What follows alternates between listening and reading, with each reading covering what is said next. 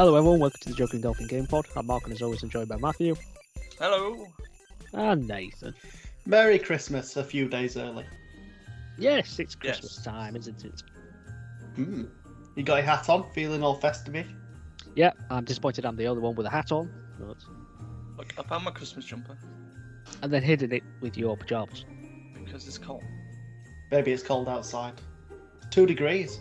It's foggy. It's foggy where I am. It's like Silent Hills come over. It's foggy here as well. Right, should we get on to the news? Where do we Yeah. want to start? Should we kick off with the Game Awards? Yeah, yeah, let's yeah, do it. why not? So we had our predictions last time. Didn't we? Yes. First of all, shall we just go through who actually won? Yeah. Mm. Yeah, we'll skim through. Right, so we start off with best esports game. That was won by League of Legends. Most anticipated game was won by Elden Ring for the second year running. Uh, best debut indie was Kena Bridge of Spirits. Best multiplayer, It Takes Two. Best sports slash racing, Forza Horizon 5. Best sim strategy, Age of Empires 4. Best family, It Takes Two. Best fighting, Guilty Gear Strive. Best role playing, Tales of Arise. Best action adventure, Metroid Dread. Best action game, Returnal. Best VR AR, Resident Evil 4. Innovation and accessibility, Forza Horizon 5. Best community support, Final Fantasy 14 Online. Best mobile game, Genshin Impact. Best indie, Kingdom Bridge of Spirits. Best ongoing, Final Fantasy 14 Online. Games for Impact, Life is Strange True Colors. Best performance, Maggie Robertson in Resident Evil Village. Best audio design, Forza Horizon 5. Best score and music, The Replicant. Uh, best art direction, Deathloop. Best narrative, Marvel's Guardians of the Galaxy. Best game direction, Deathloop. And game of the year, It Takes Two. Well deserved, in my opinion. I'm actually quite glad that one. After the whole Take Two nonsense, Yeah. I think that's quite Seems Cool. fitting. yes, yeah. So comes down to our predictions. Mm. So we're just going reverse order. In third place, with a total of five, it's Nathan. Oh, Oh, wow. In second place, it's Matthew Oh, and Mark because it was tied at nine. nine. Blimey heck, you two did much Christ. better than me. So yes, we just need Nathan's respect. Well, you've not still not got it, so you can Yep. bugger off. We know we, we knew that, well, he still doesn't pass. So. Uh, but none of us got game of the year. no, I didn't think we had Game of the Year. I was oh, trying to think of one that was really. I wish I'd gone for It Takes Two now. I wish I'd believed in it more. Mm, there were, there But- were some, some surprises, like that narrative one. I was very shocked. yeah, that Guardians the Guardians- Galaxy. But now I'm like, I mean, I'm really intrigued to actually play it now if it's got that good of a story. Well, that's what it's all about. Finding Mm. games that you might not normally play. Because I didn't even think about playing Hades until that one at the Mm. awards it won, and it got me intrigued. So maybe it'll get us intrigued in other games that we wouldn't wouldn't play normally, which is good. But there was a bunch of announcements as well, weren't there? Yeah. Do you want to run through them? There was, there was quite a few announcements. Um, so I'll go through some of the the pre-show stuff pretty quickly. Um, so Tunic, which I think we've seen quite a few times now, um, finally has a release date on March the sixteenth. Um, it does look quite a little cute, cute little um, isometric uh, action game. Well, not action, but more adventure, I should say. So that's that was cool. Um, a new game announcement, which I think was the first on the night technically, we see is the Texas Chainsaw Massacre game. Yeah, that looks really Um, good, like graphically. It's I mean, I'm never going to play it because it looks really scary. Probably not. It is being made by the same publishers as the Friday the Thirteenth game, um, and I believe it's also in the same similar style as like a like a one v many type situation game. So could be fun. Um, I, I did try Friday the Thirteenth a little bit and thought it was it was good fun. So. Uh, we got a first look at Homeworld 3, um, which is the, I believe, the, the real time strategy game.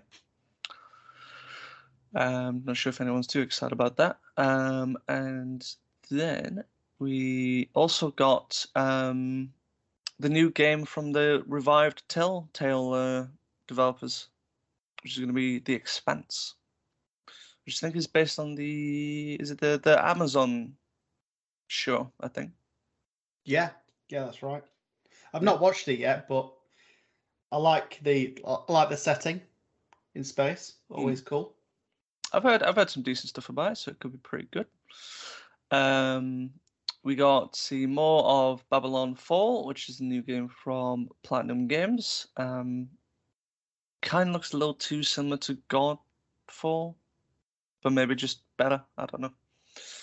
Um, suppose we'll see on that. That has a release date of March the third. Um, and then we got to see a little bit more on the new DLC for Monster Hunter Rise, Sunbreak.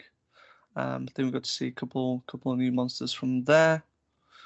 Um, another new game that got revealed called Thirsty Suitors. I think this was the this was the the the one that's based on the the Indian girl, isn't it? With the with the family.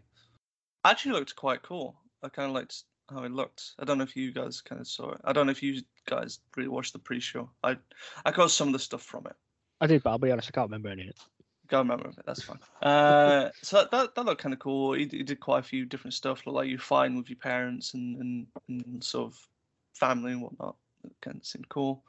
Uh, we got to see a gameplay trailer for Evil West, the Western meets Hell type game. Um, looks brutal and gory. I'm sure some some people like that. Um, and then actually one one that I did see that I thought looked quite interesting uh, was called Have a Nice Death, which is the the Mm. sort of black and white 2D um, Metroidvania esque kind of game where you well, I believe you play as, as Death and it's got like a like a hand drawn kind of style to it. Look pretty cool. Um, and then I think we got a cinematic trailer for Planet of Lana, which continues to look very interesting for me. Um, don't know about you guys. Um, and then the last thing that got revealed was a remaster, I think, of Persona 4 Arena Ultimax, which is like it's the Persona characters, but in a fighting game, basically. Yeah. Um, Not for me. not for you. Uh, so then we we got into more of sort of the the main bonds of it, the actual like big announcements at the Game Awards. I think the first thing we saw was a supposedly gameplay trailer for Hellblade 2. I mean, if that's if that's actual gameplay, that's I'm pretty impressed. As much as that whoever was playing as um, Senua was throwing spears badly, but um, I don't know. That Well, looks shows it real terrifying. Well, um, thought it looked terrifying, but I'm, I'm intrigued about it. I like the whole. I think this was stuff that came from the first game, wasn't it? Where like as you're playing, you're hearing, Yeah. um, her voice in your head constantly saying about what's basically happening, what she's thinking at the time. Um, Yeah, because she's staring at that skeleton, weren't she? And then there was a voice in her head saying, "Yo, that's gonna be you. That's gonna be you." yeah, you're gonna die. You're gonna die. um, look good. Uh, the next thing we got was a cinematic trailer for. I think it was the first big sort of new reveal. Uh, we got a cinematic trailer for Star Wars Eclipse, Mm. which Did get leaked. did it? Oh, I don't know. Yeah, I mentioned that on the pod. Ah, That, that was the title. I think it was Jeff Grubb who did it. Yeah. yeah, probably. So set in the High Republic era, isn't it? Yes, so the High Republic era. So this is about a couple of thousand years before the the film's set. in. Um, whether that has anything to do also with the Old Republic, which is now, I suppose, legacy. I don't know, but um, I actually quite like the look of it. I liked like the character. Look at the characters; seemed very cinematic. I like it when they explore a lot more about Star Wars outside of anyone called Skywalker or Kenobi. Um, but then I suppose there was a bit of a dampener on who it was revealed to be the developer for it. I suppose, from what I've heard, because we found that Quantum Dream is going to be making this game. Quantic. Quantic, sorry, Quantic Dream. Um, I thought we already knew that. we knew they were making a game, but I don't know if we we knew specifically this was what they were making. I think we knew that there was leaks they were going to make a Star Wars game, but I've already been reading online. There's there's already some sort of boycott going on for this game because of supposed allegation uh, allegations towards the developer. Yeah. So we shall see on that one. Seems to be a Uh, lot of that going around. Hmm. But we'll get onto that in a bit. Yeah. Uh, next game that got shown, which had a bit of a gameplay trailer, is Lost Ark, which is the free to play MMO. According to this, ARPG. I'm Not sure what that means. That's a new army. Um, I think this is uh was this game that I think is, is it Amazon is making. Oh dear. I don't I don't Well, know. you know it's going to be Amazon top game. quality. Oh, because I know that they've currently got um new worlds out currently, which is apparently doing well. I'm not sure. I've heard good things from people. So, Really? I've heard Um, bad things about that, but Okay. well, I've I've spoken to someone who's that has played it and says it's good. So, um, not sure what to think about this one. It's me. Um, then a I suppose the next big surprise um was that we are going to get a Wonder Woman game. yeah. uh, from the developers who made the Middle Earth Shadow of Mordor and Shadow of War. So that could be intriguing. I don't know if that's a good or bad thing. If it's those developers. Uh, I mean, I've I've played Sh- Shadow of Mordor. I do think it's a it's a solid game. The pl- the plot was kind of the thing that didn't really get me into that game, but the actual mechanics and how everything worked was was really good. Um, really enjoyed it. So I mean, if they're making it, then I've I've got high hopes that they could make a good Wonder Woman game. Um, the next prize that we got is Alan Wake Two is in development. Um, I'm not gonna lie. When when so w- w- watching the trailer, when when you see Alan Wake kind of turn around and hold up the the wand torch thing. You were getting immediately- vibes, weren't you? No, no, no. I- When I was getting PT vibes, I was like, "Oh my god, is have they got um Jared Leto playing Alan Wake?" Oh. really? Because he, he immediately looked like him, but then like seeing screenshots now, everyone's compared him to like him or Jake um Gyllenhaal. Gyllenhaal. Hmm. But apparently, no, it's, it's neither of them. It's, it's this this other Just a random. person, just a random guy who happens to look like both dudes. um, but no, this should be good. I've not played the original, but I know it got a big cult following. Um, I know a lot of people wanted the second one, so this is Yes. good news for them. It's something a lot of people have been wanting for a long time, isn't it? Uh, after that, we got the first film trailer for Sonic the Hedgehog 2. Um, I'm very excited about it just because it's bringing a lot more of the lore of the games into the films. Don't know about you guys, but Well, Botleg's not fat enough. That's my takeaway from that. that's, that's your takeaway. Jim Carrey, Jim needs Carrey put needs to eat more. Yeah, needs to eat some more burgers or something. Let's Or put on a chili fat suit. dogs. Just I, I did beef up. like I did like the voice for Knuckles though. I know it's um Idris Elba. Idris Our bo- Elba. I'll always Idris. never say his name, but um, he sounds pretty good as Knuckles, so that's cool. And we've got the original, um, well, not the original one, but the current voice actor for Tails in this film. So that's that's quite nice. That's nice for, I think it's her.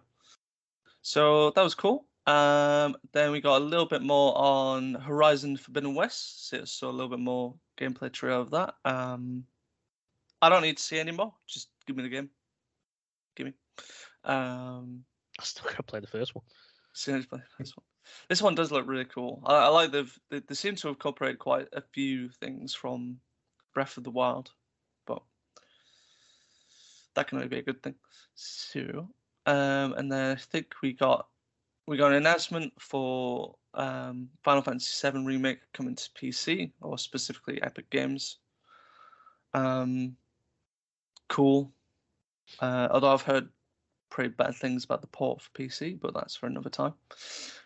Um, got a little more on Destiny 2 The Witch Queen, the new sort of expansion that's coming to that game. Um, cool. I, I like Destiny 2.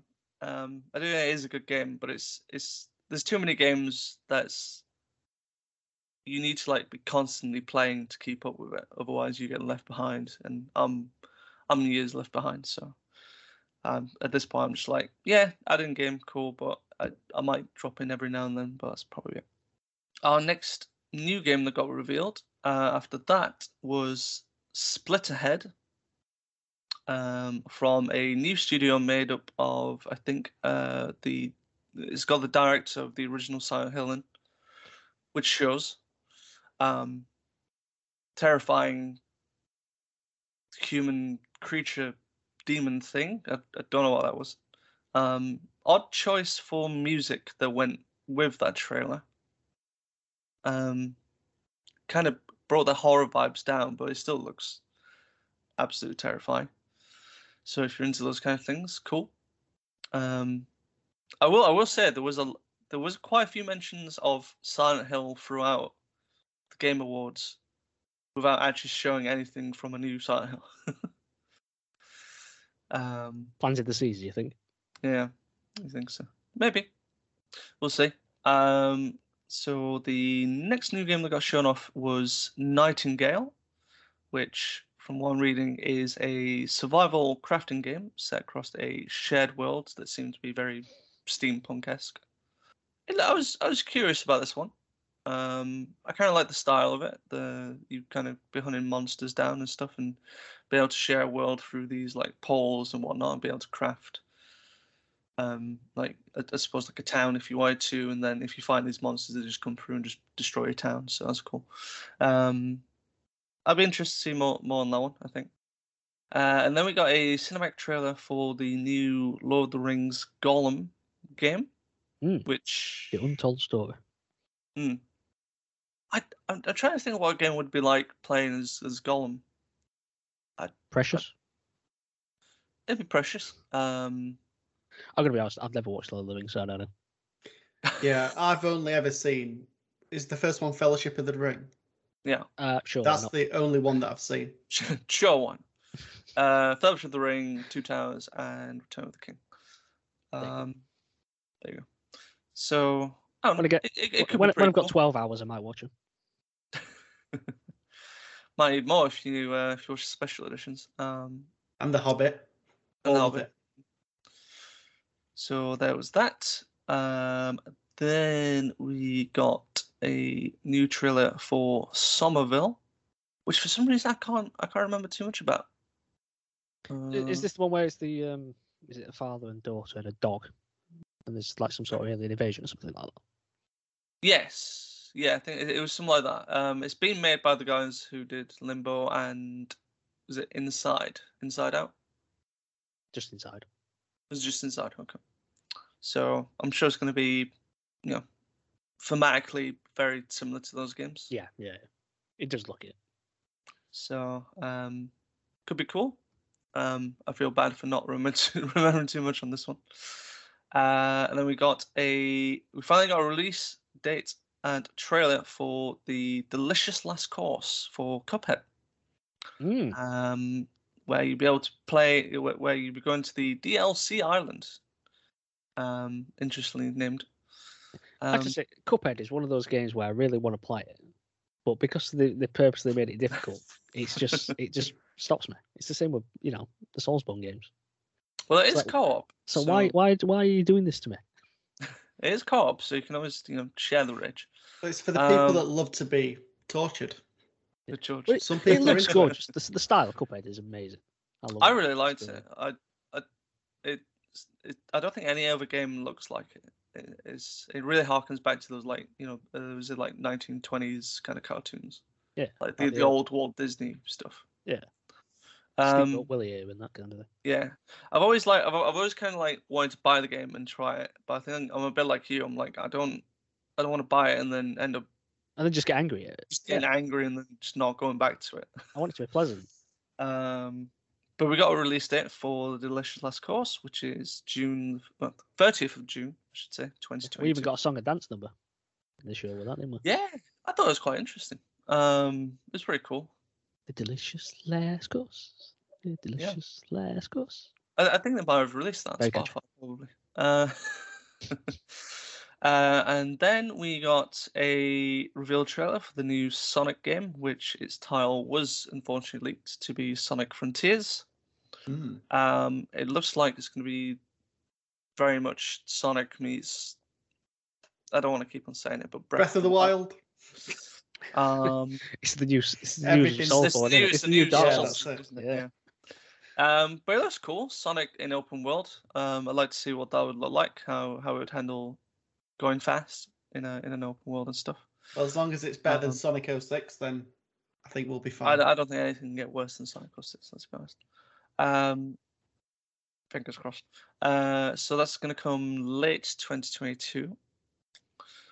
Then we got a trailer for DLC for Warhammer Vermintide 2 called Warrior Priest. Um, I would like to get back and play more of that game because I did. I did the initial play sort of time that I had with it. I did enjoy it. It's just I don't know. It's that that kind of world I'm not familiar with, so I'm just it's it's always kind of I'll play a little bit and then I'll kind of get distracted by other things and then I'll eventually come back to it at some point. Um, but look, it looked interesting. Very gory as always. Um, then we got another gameplay trailer for, and I'm probably going to butcher this name. Is it Tichia? T C H I A Chi- Chia Tichia yeah, close like- enough. Chia. Um, I really like the look of this. It's uh, it, it looks very pleasant and, and charming to play. And I like the idea that you can like warp into not just like animals. It's like you can show you can go into like little items as well and just Hmm. do do stuff um with those. Um, I quite liked it. Uh, don't know what you guys thought on it, but It looked pleasant, but it's not something I'm going to play. That's all right. I think It's- I it's think if it was like co-op, it, it would it would be pretty cool. I don't know if it is, but yeah, it's definitely one for the kids for sure. Um, and then we got our first gameplay trailer for Suicide Squad: Kill the Justice League. This looked super fun. I really liked looked the look of this trailer. It Yeah, looked I really liked this. um. I just like I- the juxtaposition between this and what the Arkham games were. It's like it's just bright and vibrant. always kind of dark, broody, Yeah. And, and stuff, and this is just like yeah, just kill everything, and, and uh, you're in sunny Metropolis. Yeah. Um, does look fun. I, I do like how each character has their own That's that's that's hyped me up. That, that, mechanic. that trailer. Um, I still want to. I still. I, I kind of want to see more of like when you're controlling one character. What does what are the other characters doing at that point?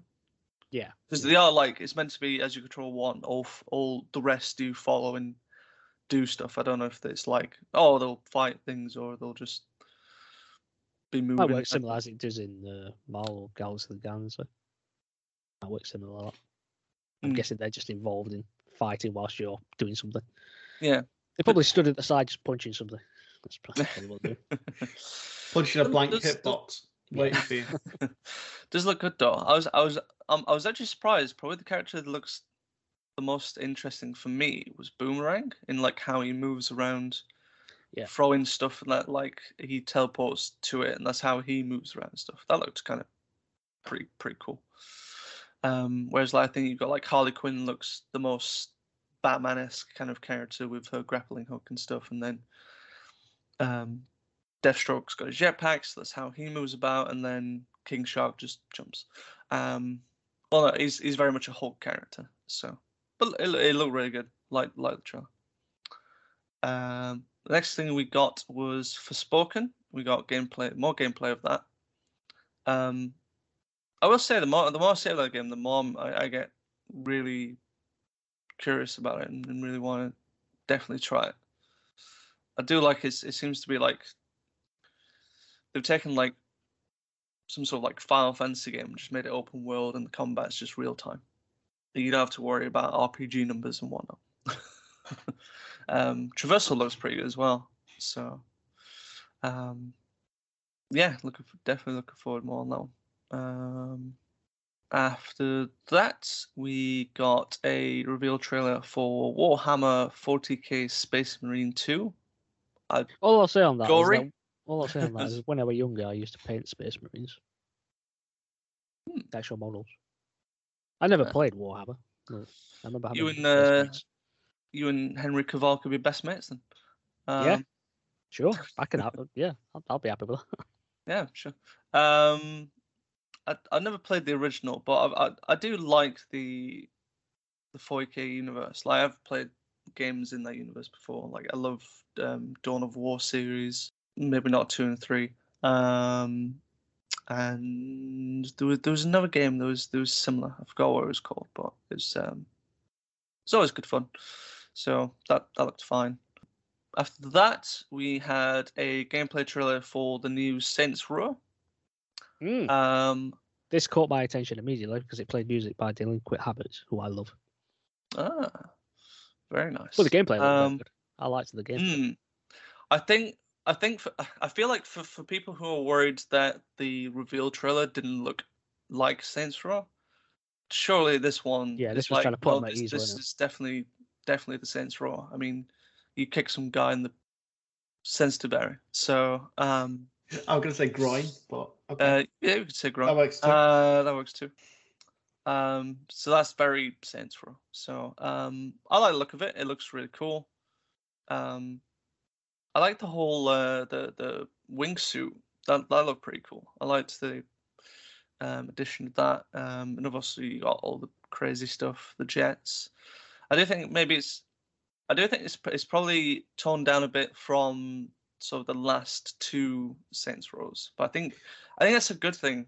yeah, I, I think the Saints Row Saints Row Three for me was fine. I enjoyed it. I did like it. Um, but I think it was four was just a bit too too far over the edge. Maybe I, I just didn't like the whole superpower thing. yeah, it made that- it all a bit was- too wacky, just- and it Yeah. took it away. It took it away from like you stealing cars and traversing that way to you doing Hulk-like jumps across the city and just punching people into buildings and stuff. It just took away Yeah. from. I, I wouldn't want to say grounded nature of the game because it, it after Saints Row Two it wasn't grounded whatsoever. Well, no, but, but it seems like they've kind of found that medium between like the two styles. So I'm I'm really really looking forward to this one. Hmm. No, it looks really good. I, I like it. Just go back to basics. It's all about gang warfare. You go take over the city. That's all you need. That's all. I, that's all I want from Saints Row. I don't. I don't Yeah. need. I don't need to be president of the United States and and also Superman. Um. So, trying to think. After that one, we had the uh, Night Nightmare Before Christmas crossover with Fall Guys. I to, I've I've not played Fall Guys for a while. I feel like I need, I need to get back into it because I did. I absolutely loved it when it first came out. Hmm. I think there was just It I- kind I of think- lost its spark, didn't it? Like after like the first like few little- weeks yeah. to a couple of months, it, you kind of felt like you got everything you could out of it. I mean, I've been playing it on and off um, fairly recently, playing some of like the newer levels uh, that they've got yeah. got. I think it's like season six now or something. Yeah. Um, they have really built on it. So you do have those like original levels that they have kind of tweaked a bit. So you can have the tweaked version or you can get the original. And there's like other kind of like race ones where you've got to be like the first to the end, um, which have incorporated other things like this ki- this kind of like a disco style one with like neon and stuff, which is pretty cool, and a load of other things that they brought in over the last few seasons. It's Yeah. definitely worth another go because it's always good fun. Because Yeah, if I'm waiting for, sorry, go on, Matt. I was say we, we should we should drop in, drop in it again one one night. Hmm. Instead of raging at FIFA. yeah, that that'd be good. Um, I tend to play it if I'm waiting for a game to install, um, because I've got it obviously just installed on my console. I'll have a few games of that while I wait for a game to install, because as you know, I like my physical discs, so that can be buzzing away while I'm waiting. Fun times. So then we got a reveal for a new Dune game, uh, Dune Spice Wars. Uh, I believe this is going to be a what what they like to call is a um, a 4x RTS game. trailer was fine. I'd- I'd say. I'm intrigued by this one. Um, hmm. I do believe that the Dune has had like games before because I remember there, there was one on the there, there was one on the PlayStation, wasn't there? Like it, it it was very similar, like a, a real time kind of strategy game. Yeah. Um, and I think I think I remember actually liking it. I did enjoy it. So going back to its its roots, I'd, I'd definitely love to see more of this one. Spice Wars. Get enough of that in Sheffield. I was just about to say. But, all right, all right. yeah. Don't don't need to build my base on top of bloody Sheffield City Centre. Yeah. Yeah. Take over High Street. uh, anyway, we digress. yeah. I was just say Poundland, but um, right. Uh, It's a we fine establishment. Anyway. Then we got uh, more of a story trailer on Tiny Tina's Wonderlands. For some reason, I don't know why, because I, I do I do really enjoy the Borderland games. I do think they're good fun, although I've not played the third one yet. I'm waiting for us to eventually go for them all together.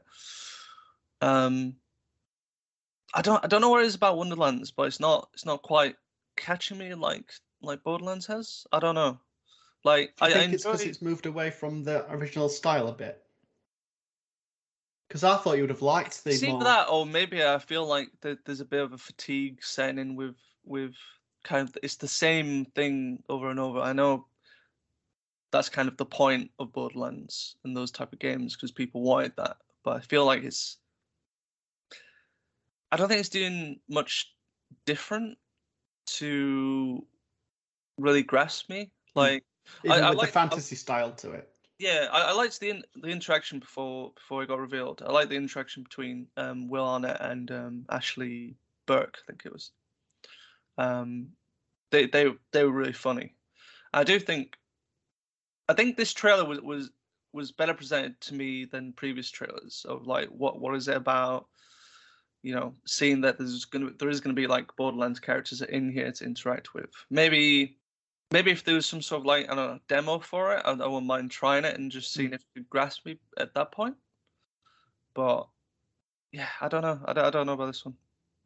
I, I don't know what your guys' thoughts on it, but uh, Still not played any of them, so still not played and soon. Yeah. we'll, I've we'll got- get around to it eventually. I've got Borderlands 3, but I do need to get the Game of the Year edition so we can start from the first one. yeah. Well, I've got the first one installed, ready to go. I'm just waiting for the go get go. I've, I've Ah. already got my character and I start playing it a little bit and I was like, right, I'll just wait for these guys. Oh, you can create you can create character first and then wait around, can you? Well, yeah, you, you can quite well. You you complete your class, you can play it for a little bit, and then um, Oh, say do like to- Nathan starts starts his game, we can then jump into his as our characters at that level, not his level, but our current level. Okay. But all all enemies scale up, um, depending on who you play. So like while you're playing, say level thirty, those enemies will be level thirty for you, but for like Nathan, they'll still be level five if he was level Oh, five. that's good. So it's not like Fallout where we're just facing obscene enemies just because you're with us, Matt. I just, that's not my fault. Um, it is. Stop playing. You joined my game. I could have joined yours. Yeah, you, you s- Uh, you took us to the mur- the murder valley. It was fun. It was good seeing you. yeah, die. one for you. Uh, torture for us. yeah. Uh, right. I think after that one, we got a reveal trailer for Among Us VR, which I'd be, I'd be quite Ooh. interested. I feel like it'd be quite terrifying playing Among Us in VR. Actually, Just looking behind you and they're getting murdered just look by behind this the guy was just stabbing you with his tongue. Um, that's what they do. Uh, could be could be quite fun. I I need to get VR at some point. Hurry up, please. Well, it's, well, it's coming out Um, for PSVR and Oculus too, isn't it? So, I, I need I need the PSV too. I need it. well, when it's available, we'll get it. Yeah. My brother's got my other VR, so I can't I can't go back if I want to. um right. Then we got a very interesting music video for Dokev, the South Korean Pokemon thing. I think I skipped this, so I will also skip this here. Um, I don't remember that. it's probably a very good thing. Um, so after that, we got another new game got revealed for a cinematic trailer called Steel Rising. Um, I was I was very intrigued by this one. Um, it looks it looks almost like Assassin's Creed kind of meets um, like the like the, the like mechanical um, assassin thing. I don't I don't know if you can remember the trailer. You might not. I, I thought it was interesting. Uh, I, I'm trying to think how I could describe it. It was uh, it was like an alternate history take on Revolution era Paris with clockwork machines. Hmm. If you I don't remember it, No, still don't. um, I, I like the look of it. So, uh, the next thing that I got that I think I actually kind of skipped over because I wasn't all that bothered about was Metal Hellsinger. Uh, it's I don't know who's, who the developers are, but like the the whole soundtrack to the game has been made by like like heavy metal guys like Trivium and Hmm. Lamb of God. I've Yeah. never heard of that. But, um, looks looks a bit like Doom, but you're just rocking out to a heavy metal soundtrack, which you're already doing Doom anyway. So, uh, not sure to make a bit. It's I'm sure it'll be fine. Uh, then we got then we got a real trailer for Star Trek Resurgence, which has been made by former Telltale devs, and is going to be done in a similar style, I believe, Yeah. In a very Telltale way. Um, could be cool. Do something with the Star Trek um, franchise. Good, good for those people. I mean, graphically, Star looks good. It looks like Uh, a real step above the old Telltale games like Batman and The Walking Dead. It looks like the next next Mm. step to that. And I like the Star Trek universe, so I'll give that a go. Cool. You can review that for us. Yeah. Uh, then, uh, then we got a gameplay trailer for Rumbleverse. this one looked really fun. It does look like an interesting take on Battle Royale because it's, it's very just kind of a, a almost As like Mark a fight. shakes his head. Yep. Whenever he hears the infamous, You love wrestling, Two- Mark. it, it looked interesting. I saw it. I thought it just looked crap. Cool. That's uh, that's Mark's contribution to the Yep. conversation. I thought it looked like a um, a wrestling slash smash style game. Do you know, like jumping on buildings and then attacking I people thought- from there and body slamming people into the ground. It looks looked really fun. Great, do it RKO for a- for a building. That'd be brilliant. Yeah. Uh, It's no, it's just chasing the Fortnite crowd, isn't it? Well, it's made by Epic, so Oh, they're, they're the way. chasing their own tail. Um, so after that, we got uh, we got a gameplay look at the sequel to A Plague Tale. Uh, it was called Yes. Plague Tale Requiem, which I'm sure Nathan's very excited about, as you Yep. just heard. Looking forward to this. Yeah. Um, I, I need to play the first one. I think I, I need to do. get around and play the first one. I think it were on um, PS Plus a few months ago. So if you downloaded it, then should have it available to you. It is a really good game, though. Um, I think it took me between eight and ten hours to complete, so not massively long. But the story's great. The time period's great. It looks fantastic. To say they didn't have too many people working on it, but yeah, Mm. definitely. If anyone's not played A Plague's Tale, play that. Cool. Get around to playing the first one, and the second one did look very good. So, uh, after that, we got a very short cinematic trailer for Dying Light Two. I don't think we need to say too much about this, although I like I like that they, that they're keeping the theme of kind of it is all about survival and you kind of screwing up yourself um, and dying. So, um, I just want the game at this point. Just release it. I don't. I don't need to see anymore. Just got trailer Um, fatigue. It's, I think it's a lot yeah. like Deathloop, where they just kept showing us too much, Probably. and you get to a point where you're just like, just, just bring it out. Just come on. do need to get around playing that as well, actually. Uh, then we got another trailer for Crossfire X for the single player campaign. Um, I don't think there's too much to say about this, so then it just looks like another first person. Generic shooter. shooty shooty bang bang. Yeah, I, I know Crossfire X is more known for its its multiplayer because it is the I think it was uh, one of the podcasts. I think this year it was like I think uh, I'd said that um, Crossfire X was actually the most played game in the world currently, purely just because of the Asian market. So, um, we'll see. We'll see if it's okay. Uh, then another trailer for Vampire the Masquerade Blood Hunt. Don't think we need to speak too much about that because I think we've already spoken about that. Um, another battle royale game, but with vampires. Um, oh, I think I actually will give it a go if it is. I, I think it might be free to play. Um, I like the Vampire Masquerade series. So. Um, after that, we got the 1.0 trailer for GTFO. Uh, I'm pretty sure we kind of know what they might, might spell out, but it's been in early access for the last two years, and it's finally getting a full release.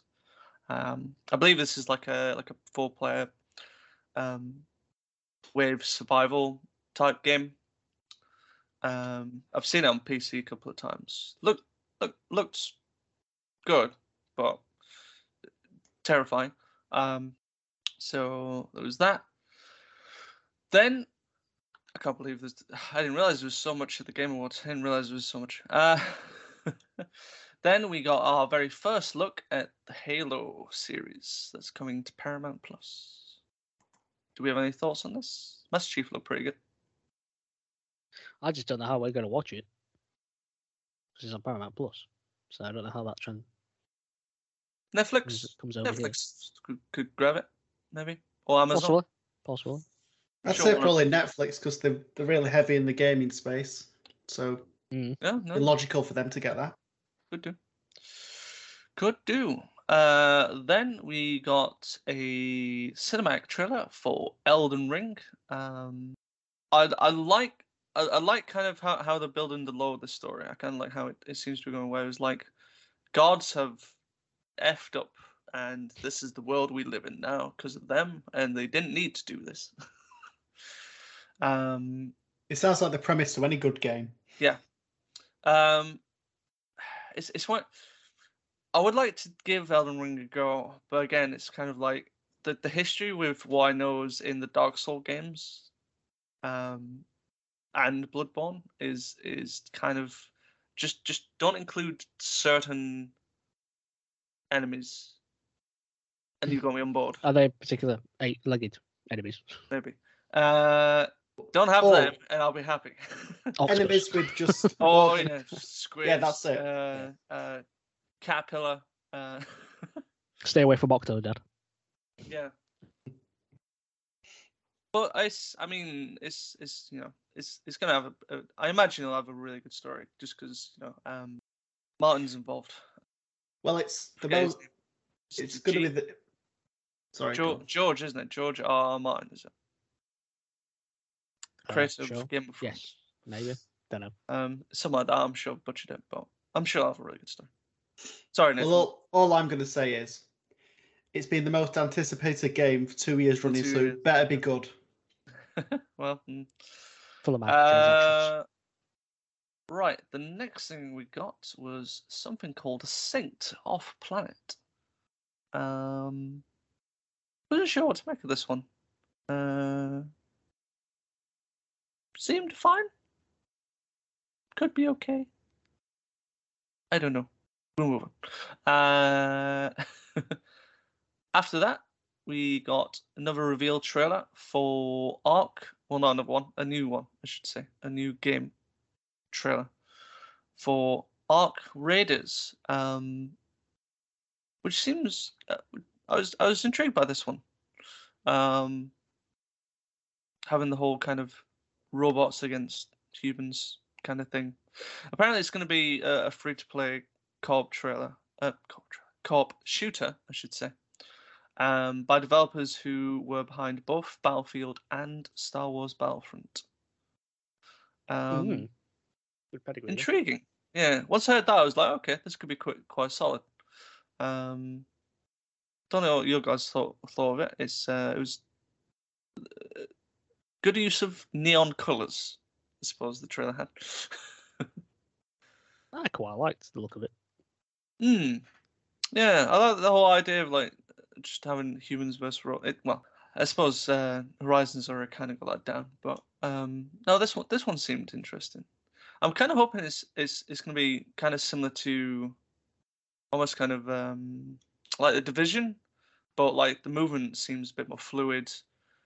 Um, and it seems like robots just kind of maybe come down randomly. So it's just it's, it's like a random event maybe that you get to kind of get yourself involved in. Look cool. Then the very last thing that got revealed at the Game Awards, which we sort of knew because it kind of got leaked earlier, was The Matrix Awakens, the Unreal Engine 5 experience teaser. Mhm. Um, now, I also believe that this got dropped right after the Game Awards finished. I think Yeah, it did yeah. Yeah. it came out literally afterwards. So it's So essentially um, it's essentially just sort of like a almost like a teaser for this is what the Unreal Five engine can do. Um, And promotion for the new film. and much from the- of course. Um, I've I've not played it. Um, I think I think I know I think you've played it. I mean, if um, Yeah. whether you want to give your thoughts on it now or sort of later, I've played it as well. you've played it as well. I've I've seen someone play it. I've like I've seen walkthrough, not walkthroughs, but playthroughs, I should say. Um, graphically, it looks incredible. Yeah. It, Um, it does. It is. It's it crazy. feels like the next level. This is Yeah, what this is like this, this- is next gen. This is what next gen will You could be. say it's unreal. Oh. um, I, I wasn't too sure. Like I saw the so like the the starting cinematic. They graphically looked good. Like both um Keanu Reeves and um Kerry and Carrie-Anne Moss. Um, animation wise is a bit sus, but that's not the point of the experience. It wasn't the animations. It was more how everything looks and the city because you, you kind of go initially from there into like a like an on rail shooting bit. That chase scene is brilliant. Yeah. Um, it looked really good.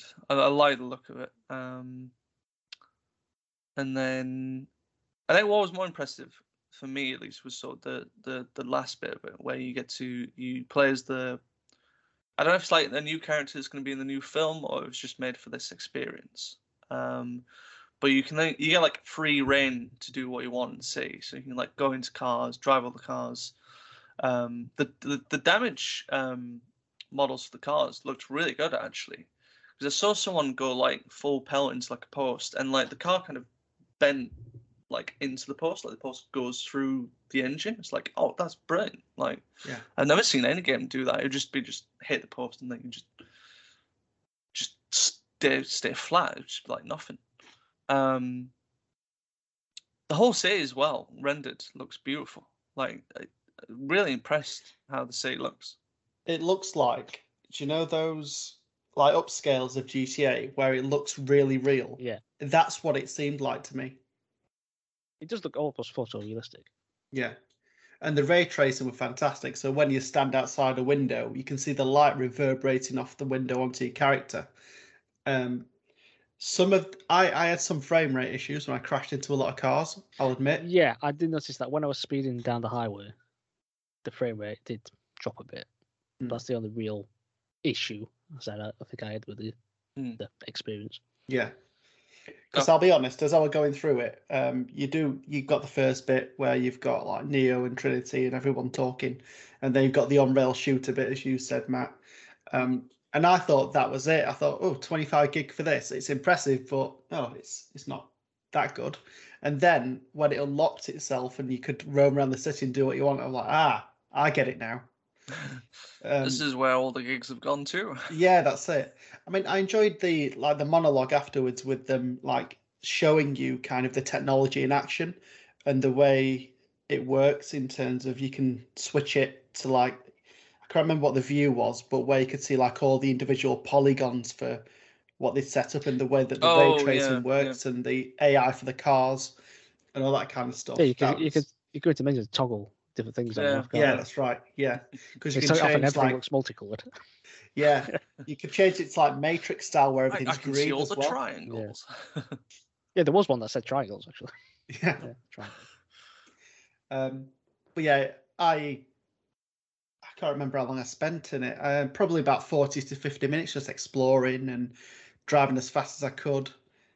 Um, flying around as well, that was pretty cool. So you could go really high in the sky and look at well, whatever you wanted. I think it was a really good experience. I think it was a really good showcase of what we can do now with this engine. And I just can't wait for people to utilize it fully because if this is what they can do, like just as like a teaser, and at the start of this console's generation, think what they can do in three or four years' time when they've properly mastered it. Yeah. Mm, Future's exciting. Mm. no, certainly.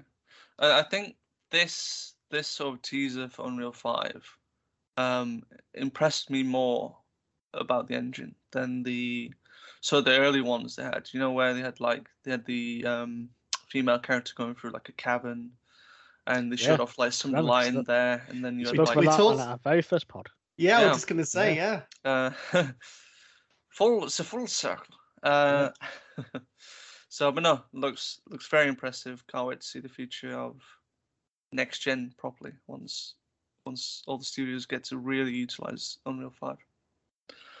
Um, and that was the end of the Game Awards. So, if there is any any other news, please take over because my throat is very dry from talking.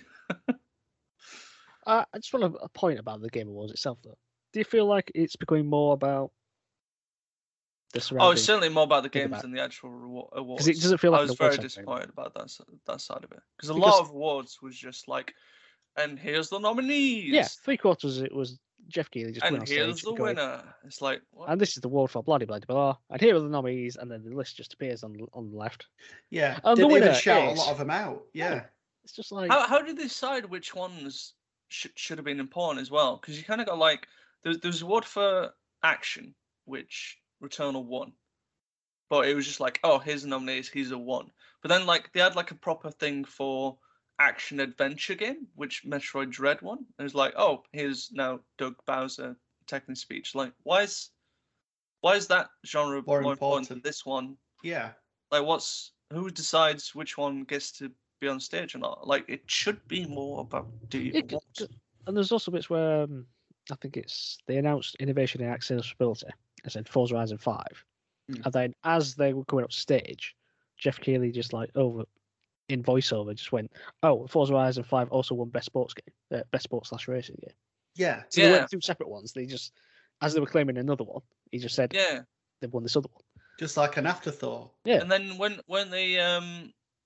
They were the same developers, weren't they? They're like they were doing the speech, and then they were like, "Oh, we're, we're being prompted to like wrap this up."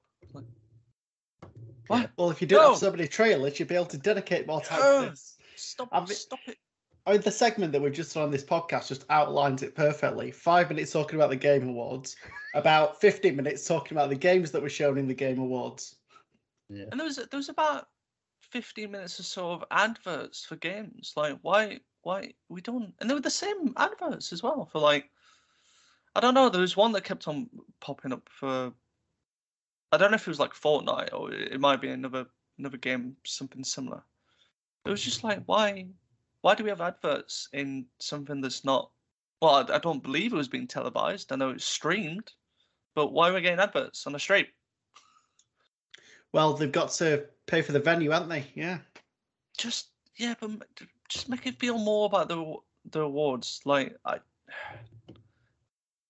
damn it, I'd agree. damn you, Jeff Keighley. Yeah, back in your box, mate. for the Until big year. Summer Games Fest. Yeah. Yeah, until Summer Games Fest, and I guess talk more stuff. Um, Right, shall we move on to other things? Yeah. Okay, so shall we talk about Ubisoft? yeah, why not? What's what's what's going down with Ubisoft this time? So, have you heard about what Ubisoft are planning now? They're going to move Oh. in to the NFT business. Yeah, Have you not heard of this? So, yeah.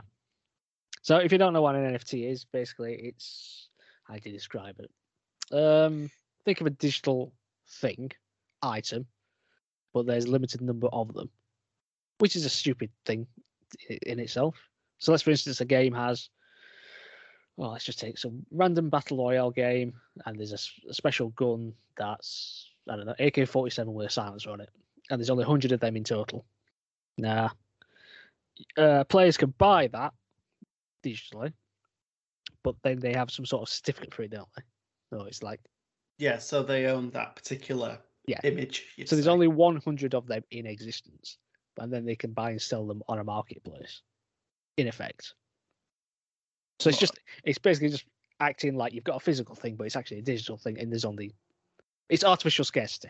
That's what we- we're getting at in the end, aren't we? Pretty much. So this is an article taken from VGC. It says Ubisoft plans to add non-fungible tokens to its games have been met with overwhelming backlash. Unsurprisingly, the announced trailer for the Ubisoft Quartz, that's what they're calling it, uh, platform was posted on the official Ubisoft North America YouTube channel, and at the time of writing, was received over 105,000 views. Viewers have also clicked like or dislike more than 16,000 times on the video, and the consensus, consensus is overwhelmingly in favour of the latter. At the time of writing, of the 16,270 engagements viewers have made, 804 were likes, while 15,466 were dislikes. Now, it's come at a decent time when YouTube's got rid of the Yeah. dislikes. I was going to mention that. That's like, convenient, oh, isn't it? It's convenient. but there is some way to track them, and that's that's what they've done. Uh, this means the percentage of engagements that are positive currently stands at just under five percent. Uh, NFTs are unique, non-interchangeable units of data stored in a digital ledger, which users can buy and sell. Uh, Ubisoft is introducing NFTs to its games via Ubisoft Quartz, which is which it builds as the first platform for playable and energy-efficient NFTs in AAA games. So they're thinking it's gonna they're gonna start it off with Tom Clancy's Ghost Recon. It's gonna be the first game that they introduced it in. It will enable players to acquire digit, digits, which are collectible in-game vehicles, weapons, and pieces of equipment.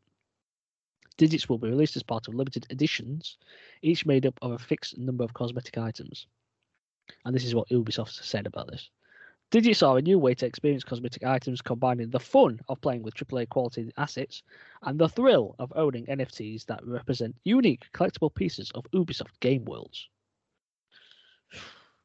Each digit has its own serial number, which can be viewed by other players in game and comes with a certificate of ownership. Players will be able to sell digits on third party platforms outside of the Ubisoft ecosystem. Our long term efforts led us to understand how blockchain's decentralized approach could genuinely make place stakeholders of our games in a way that is also sustainable for our industry, placing back into their hands the value they generate through the time they spend, the items they buy, or the content they create online, said Nicholas Pouard, VP of Ubisoft's Strategic Innovation Lab. Ubisoft Quartz, is the first building block in our ambitious vision for developing a true metaverse, and it can't come to life without overcoming blockchain's early form limitations for gaming, including scalability and energy consumption. Um, I hate this with every fibre of my being. I just hate it.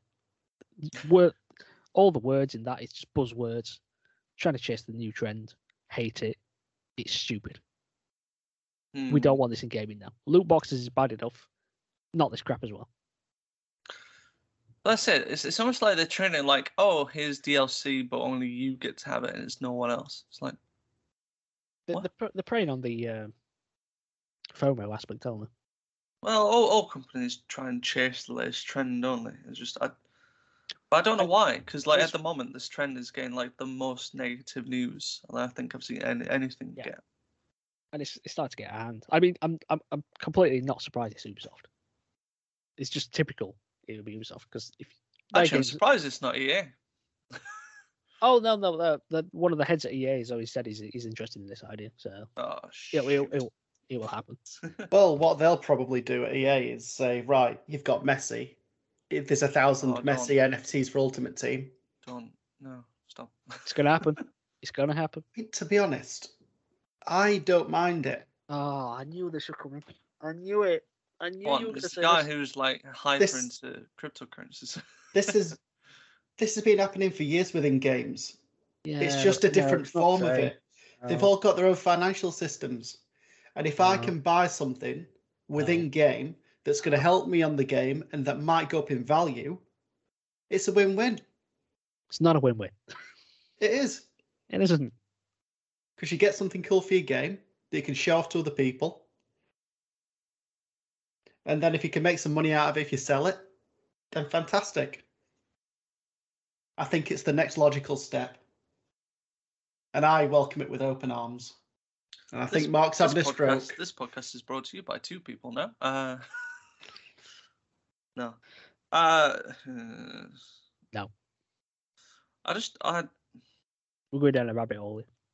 I don't like it because like you you you've seen stuff recently with um they're doing stuff with like Bob Ross getting like di- digital like pens from him or something through it, Yeah. and like similar with like Stan Lee as well. It's just like Yeah, there were a bit of backlash on the Stan Lee one when the Disney NFTs went up. Yeah. It's just like, but I don't know who, I don't know who came up with the idea for the Stan Lee one because it's not. It's, it's obviously Stan Lee is separate from Disney and Marvel. I don't, I don't know who thought of the idea, but it's just like I don't. Why?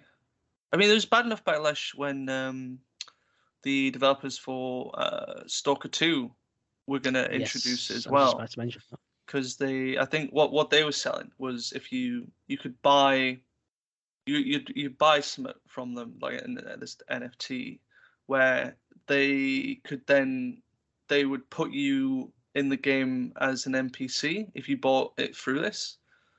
But I think also well I think like the prices for them as well were like massively fluctuating. Um, and they got they got hammered by fans. They were like, "We do not want this. This is this is a, bad idea. We will not spoil your game if you continue doing this." And then they did like a U-turn. They were like, "Right, we've heard the feedback. We're not going to do this. Um, sorry." but I don't. I for me personally, I don't know enough about these NFTs to really have like a, a, real judgment on them. Other than like I've heard that they are very cost wasting and energy wasting as well. So some about energy. Um, Like the same with crypto generally, because as you know, you have to mine crypto on machines, and people Right. build these massive computers just to mine crypto, and that's causing all this energy to be used. I think they said um, the entire all the crypto farms um, put out more power than um, Sweden. So that's kind of like the levels that we get into. Yeah, in Oh. terms of of that. So that's why why there's such a backlash against that kind of stuff.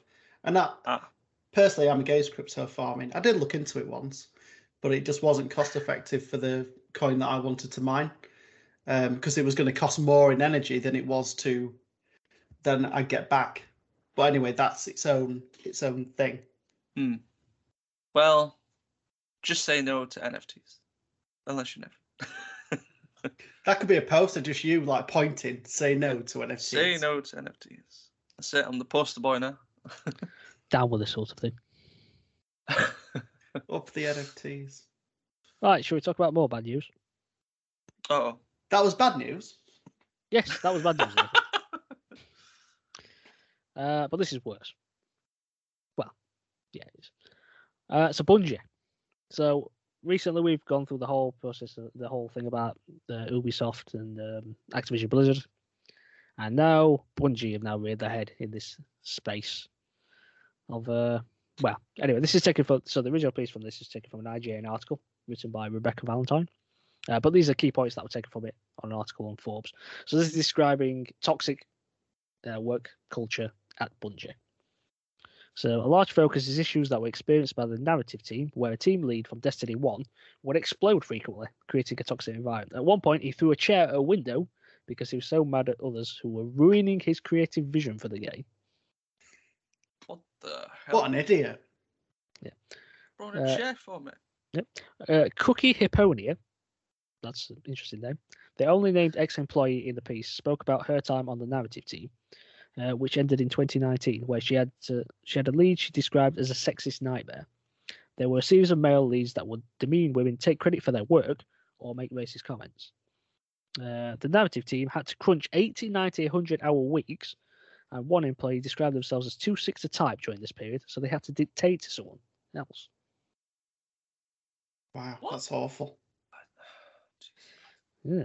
Uh, back when Curse of Osiris launched, many of the women writers were flamed and even threatened on Reddit, and were offered no support from the studio. Instead, a member of leadership at the studio emailed those Reddit uh, emailed those Reddit threads to other leaders as evidence the women were incompetent.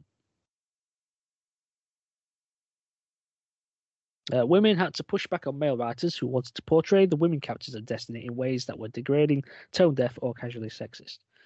Uh, rejected stories of Eris Morn, Marasov, Ana Bray, and Ikora Rey, Suraya Hawthorne were said to lean too heavily on stereotypes and mental health struggles.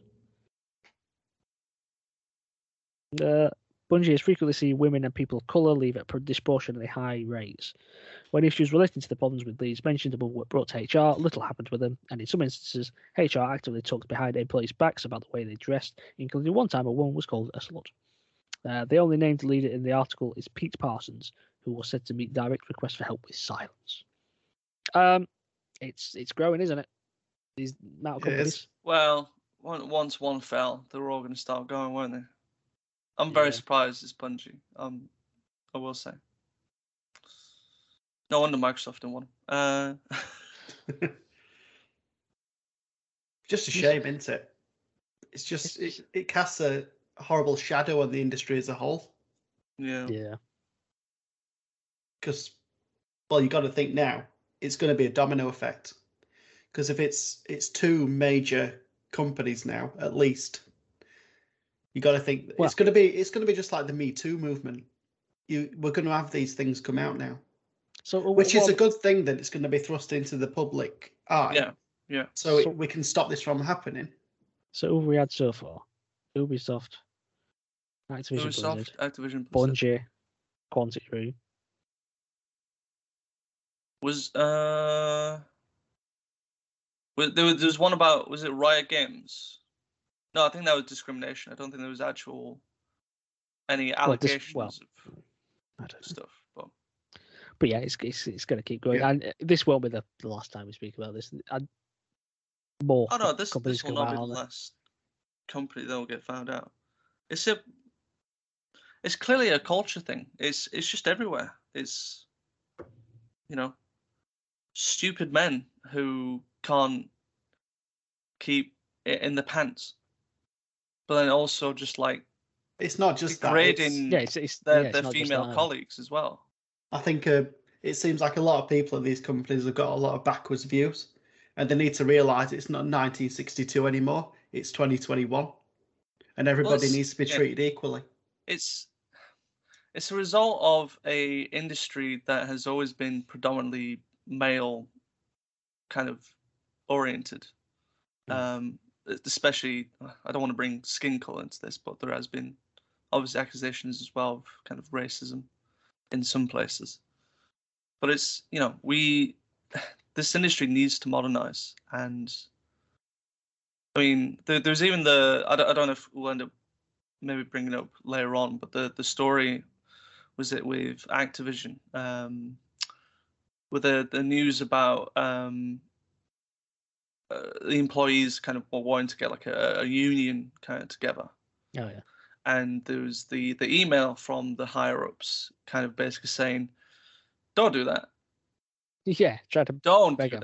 that it's just like it's what You do know if you signed this, you're signing so they can. Yeah. like, it's like Ah, it's, just- it's just it's absolutely mental but i'm anyway, i'm kind of glad that everything's getting brought up because oh yeah, it's, if it's it's- much if- better. if we don't know about it then we can't Yeah, as much as we there's hate no talking about it, as much as we hate talking about it, in the end, this is going to be good for the uh, the developers who are having all this thrust upon them. That's it. It's it's ah, it's- 'Cause it needs to It's end. just nuts. It's absolutely nuts. Uh, shall we cheer ourselves up? Yeah, I'd like to, please. more F- more NFT talk. Come on. oh. Uh, So, according, right, so according to the, the website How Long to Beat, this is the top 10 most completed games of 2021. Ooh. Top ten. So, number 10 is Little Nightmares 2. Number 9, The Medium. 8, NieR Replicant. I'm not going to read the rest. Go on. No. 7, Psychonauts 2. 6, 12 Minutes. 5, Super Mario 3D World plus Bowser's Fury. 4, It Takes Two. 3, Ratchet and Clank uh, Rift Apart. two Metroid Dread, and what was number one? Resident Evil. Correct. Resident Evil Village is the most completed game of 2021. Good.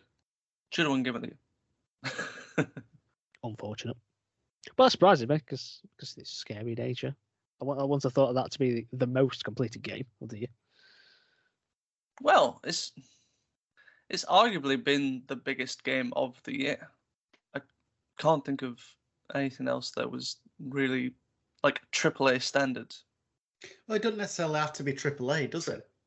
It doesn't, but it always gets the most marketing, doesn't it? Like it was Resident Evil Village was everywhere. Hmm. I'll I'll make a correction. Lady D was everywhere. Yeah. So, and that's why she won uh, best performance. Yeah, of course. Yeah, absolutely. So, just on the, um, oh, I, I don't know if you want to continue this, but I've actually got a bit of a, a flip bit of news on that of rather Go than the most completed games of the year. Most uncompleted. Uh, the most uncompleted game. No, Metacritic did come out with their top ten worst reviewed games of the year. oh, Oh, I saw this. Uh, know what's this is coming. this is based on weighted average review scores from approved critics. So this isn't this isn't based on user score okay. because you'd get you you probably get something like Halo Infinite in there somehow because people are idiots. So um, I do have them in uh, in an order. Uh, interestingly, actually, let me just give it a quick. One, two. Ah, there's actually twelve games in here because some are reviewed on the same score. But we'll go from number nine. So number nine was Necromunda Hired Gun. Apparently got a score of 55. So this is how bad we're going. We're, we're already kind of towards the bottom end. Placed in uh, joint eighth place is Arkham Horror Mother's Embrace on 53. I don't remember that Batman game. no, I don't remember that one. Also joining it on a score of 53 is the GTA, the, tri- the. GTA. GTA, the trilogy. I knew that'd be on there. Yeah. Um, had to be on there. Hadn't it? Uh, at number seven is Akiba's Trip, Hellbound, and Debriefed. A lot of these games we're probably not going to know about. That's That's probably 'cause why they're they're really crap. badly We're not in the business of playing crap games. Uh, for the most Speak for yourself. anyway. I, well, uh, number six is Taxi Chaos. Um, sounds like it could have been a fun, fun little spin-off on uh, Crazy Taxi. Crazy Taxi. In Spin off, joint you mean rip off. That's what you mean. oh, sorry, uh, I didn't mention the scores. So Akiba's Trip got 52, Taxi Chaos got 51. Then in joint fifth place is on 49 each is PixelJunk Raiders, uh, which apparently came out on the Stadia only, and The Unexpected Quest. In number four on 48, we had Demon Skin, bit of a strange name, but okay. On joint third, with 44 points is Of Bird and Cage and Balan Wonderworld. I wanted that to be so good, that Balan Wonderworld. It looked Yeah. really good in the trailers and fun. It's just a shame it's crap. Yeah. Which one's that?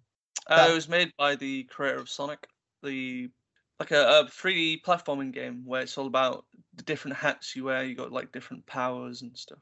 And there was quite a weird co-op element to it as well. But Can't remember. That's fine. I don't think many other people do. At number two, we have Werewolf the Apocalypse Earthblood, which got a score of 42. Now, the worst reviewed game, Mm. a score of 25. Is it a sports game? yes, Yes. Could you guess what it is? Is it an EA sports game? It is non EA sports game. Oh, um, eFootball. Yes, eFootball. That's a Of course. score of 25 was the worst reviewed game of 2021. Potentially not much of a surprise. I'm absolutely devastated by that. He deserves at least 30 just for having the celebration with the microphones. well, unfortunately, you didn't review the game, so Maybe you can get that as an NFT in the next EA sports game. Oh god, stop! Yeah, I'd, bu- I'd buy Uh, that. Yep. Stop! So off the back of all this end of year best and worst games, Mhm. Nintendo Life brought out a list of the top 50 Switch games. And can anybody guess what the winner was? So the top 50 Switch games of 2021. It's going to be an easy one. There's been 50. Mm. Uh, Pokemon. Yeah, just Pokemon. Good good try, Mark. Yeah, Pokemon.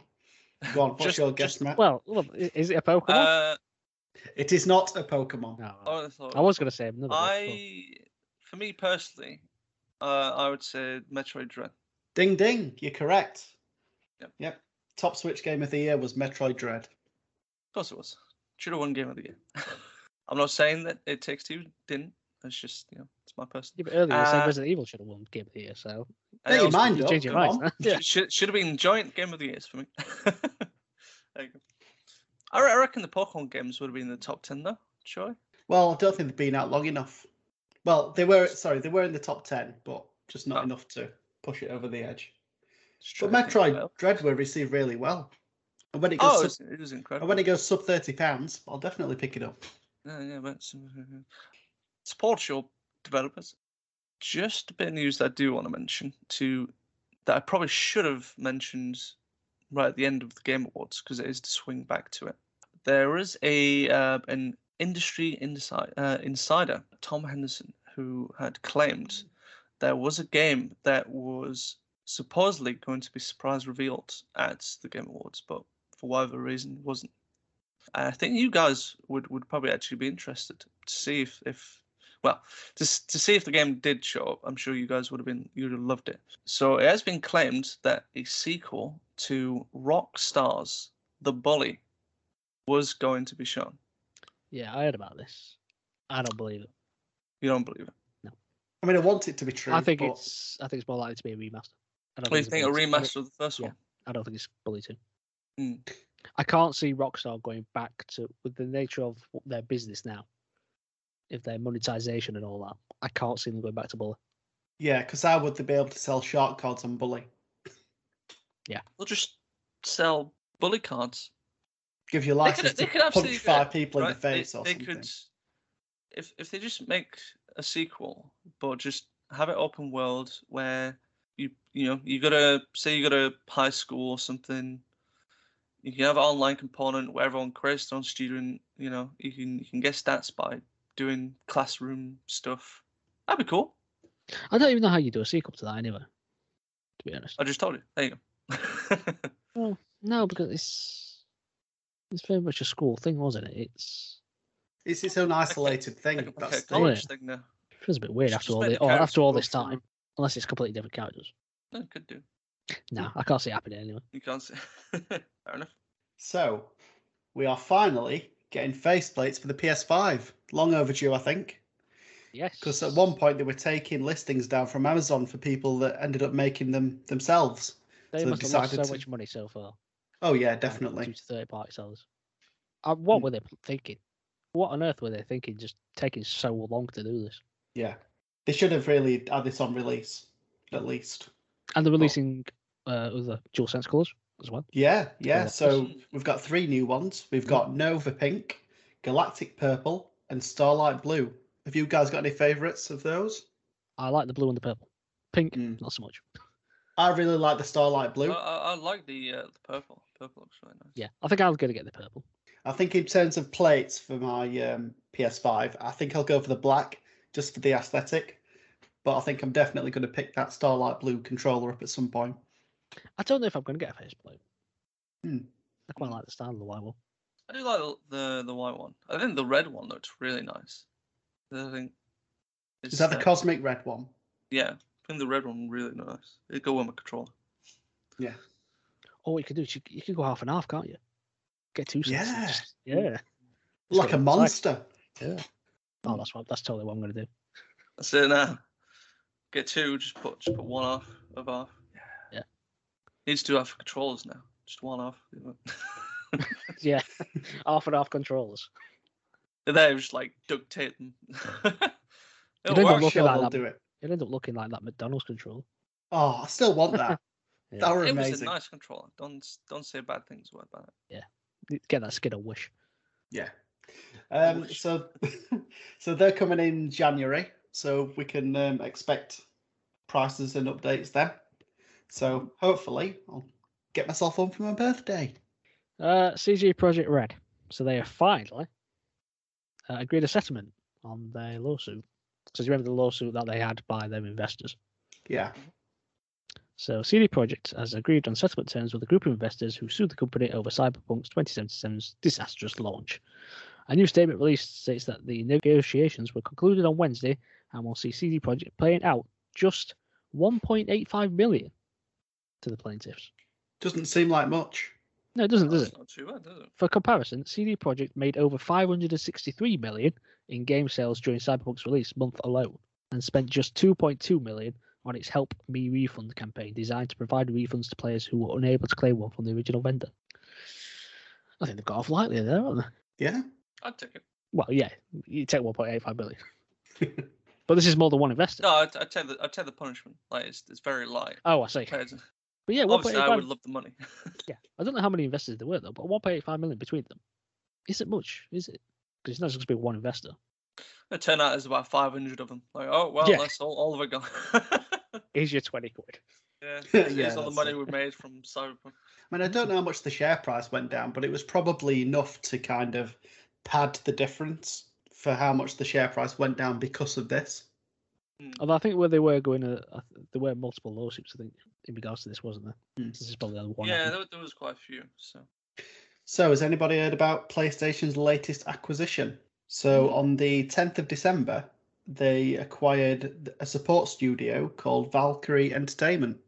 So, they're best known for working on Halo Infinite, God of War, Forza Motorsport 7, League of Legends, and Middle Earth Shadow of War. So, could be taken away a little bit from Microsoft there if they're not going to be supporting them on their Halo and Forza franchises anymore. If Sony does see fit to do that. but I wonder how much they did support them though, because like there, there is like you'll find that when any game is made, that there is a lot of developers that do support it in kind of one way or another, whether it's like maybe it's some animation work, maybe it's some just little bits here and there. So yeah, it it sounds like it'll be a good acquisition for um for PlayStation. Do hope they do get to eventually kind of make their own game and not just continue continually supporting. Yeah. But I mean, if that's what they're good at and they do the job, then yeah, keep doing that. Because they can do that Oh, with true. just the Sony first party stuff. hmm Yep. And if it gets um, God of War Ragnarok done a bit quicker, then I'm all for it. Shall we stick with Sony? Why not? Sony has approved a patent for player influenced gaming environments. So the patent, submitted by Sony Interactive Entertainment in 2019, was granted on December 7th. It credits Hideo Kojima as the inventor, and a summary of the patent describes the invention as a terrain radar and gradual building of a route in a virtual environment of a video game. So this is like Death Stranding. Yeah. So, going into more detail, the summary describes it as a method for influencing a gaming world of a video game and plots out a way for online players to affect the terrain of single player worlds, which are delivered to localized versions of the game through a cloud gaming system. The method includes determining that a first path has been traversed one or more times by one or more characters, and explains that it then changes the first path based on the number of times the first path has been traversed by one or more characters, if that makes sense. So in each person's single player's Yeah. game, Yeah. if you travel a single path, then that environment will change in everybody's game as more people go down it. I think that's what I'm trying to get at you. Yeah. These characters seem to refer to other online players as the filing describes cross pollinating the first path after it has been improved across the plurality of virtual environments. Further down, the pattern describes pathways that physically widen based on how many players have walked along it, an existing feature in Death Stranding. Hmm, that's interesting. Because I quite like that in Death Stranding, where Hmm. you did see environmental changes. So you would work together, even though it was a single player game. You could see the work of other people.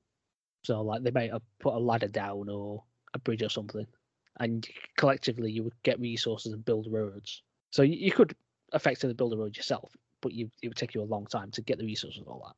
Whereas in this, you could pull it together, and anybody who puts the resources in the same place you have together, it would help and build the road. So yeah, that's I quite like the sound of that. I don't know how it'd work in other games, mind, but I suppose in any open world game they could kind of move that over. I don't know about other genres. Yeah. But I definitely think in open world games people could like make kind of bases and things like that and build them up together. That kind of thing. Hmm. I don't know if, if you guys participated in the the live network testing of Elden Ring. Nope. Nope. No. Neither did I. But apparently, some uh, Good some- talk. Yep, good talk.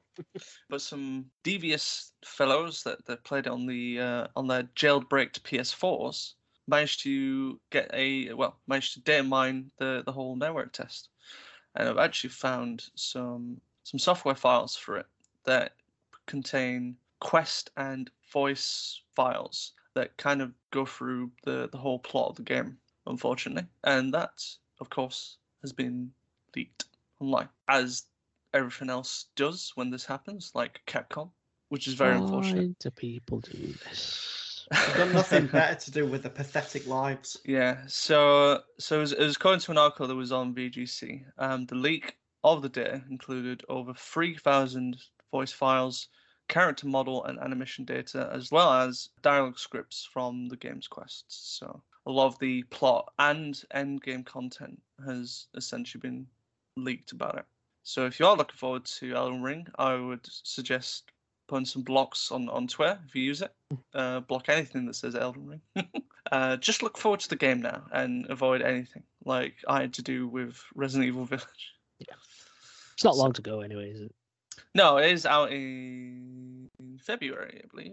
Start of February, something like that. It's it's in a very jam packed couple of weeks Yeah. where everything seems to come out, including Horizon Forbidden West. So that's going to be interesting to see who takes sales from who and what. So the only other piece of news that I've got, and we can sort of, I suppose, end on a bit of a happier note, is that YouTube have come out and announced that videos that contained the game Minecraft um, any kind of videos that had sort of that's based on Minecraft, basically gameplay and stuff, have reached one trillion views on their platform. It is the first game to reach that milestone, which I suppose goes to show how strong Minecraft is still going after 12 years. And I think they, they made a little they made a little nice music video for it that had sort of characters of YouTubers who have been like present in sort of making Minecraft what it is, I suppose, on, on YouTube and stuff. It was, it was a nice little video. It's it's uh the, the the song is based on We Build the Sea, Oh yeah. Oh yeah. but little they made like certain changes to it based on Minecraft stuff. So it was nice. One trillion views. I don't think. trying to think of any single videos that have gone to that because I know Psy's Gangnam Style got massive. I think it hit like hundreds billion or something ridiculously. But no, yeah I it's don't pretty, think it's pretty, anything's hit a trillion yet. But yeah. No, but it's pretty good. It's, it's nice to see it. Minecraft's still going pretty strong. It's just some some nice news. Did you know that Square Enix are now releasing a, a uh, Final Fantasy 14 inspired bottle of wine for eighty pound? But only good if wine. Yeah, but only available in Japan. at the. No, of course. So it's based upon the Final Fantasy 14 Endwalker's Reaper job class and sold in a fancy presentation box. The wine has been produced in partnership with the prison, the Prisoner Wine Company in California. Sadly, the wine is seemingly only available via Square Enix Japan store. A bottle costs 12,100 yen, which converts to around 80 pound or 106 dollars, excluding shipping and tax, of course. Shipping is expected to commence from March 2022. So there you go. Do, do we know what the the flavor of the wine. wine is? So Uh, fruit. No, I don't know. I No, imagine. no idea. fr- I don't even oh, know if it's red or white. To be honest. Alright. It, it looks like a red wine from what I can see of this Okay. i- Red image. Wine. Okay. Full-bodied, oaky red wine. Good with meat and fish. I'm I'm sure most wine's good with with that kind of stuff. Well, apparently, um, white wine's better with fish, and Oh, there you um, go then. red wine's better with meat. The brown meats, anyway. But I've been corrected. So there you go. That's the news. Right, shall we move on to what we're currently playing? yeah, Yay! Who shall start? Who shall start? Mark shall start. Every time I say that, it's always me in it. All right, fair enough. You ganged on me last podcast. True, we did. Uh, okay, so I've played a few things. Well, many things I've played before.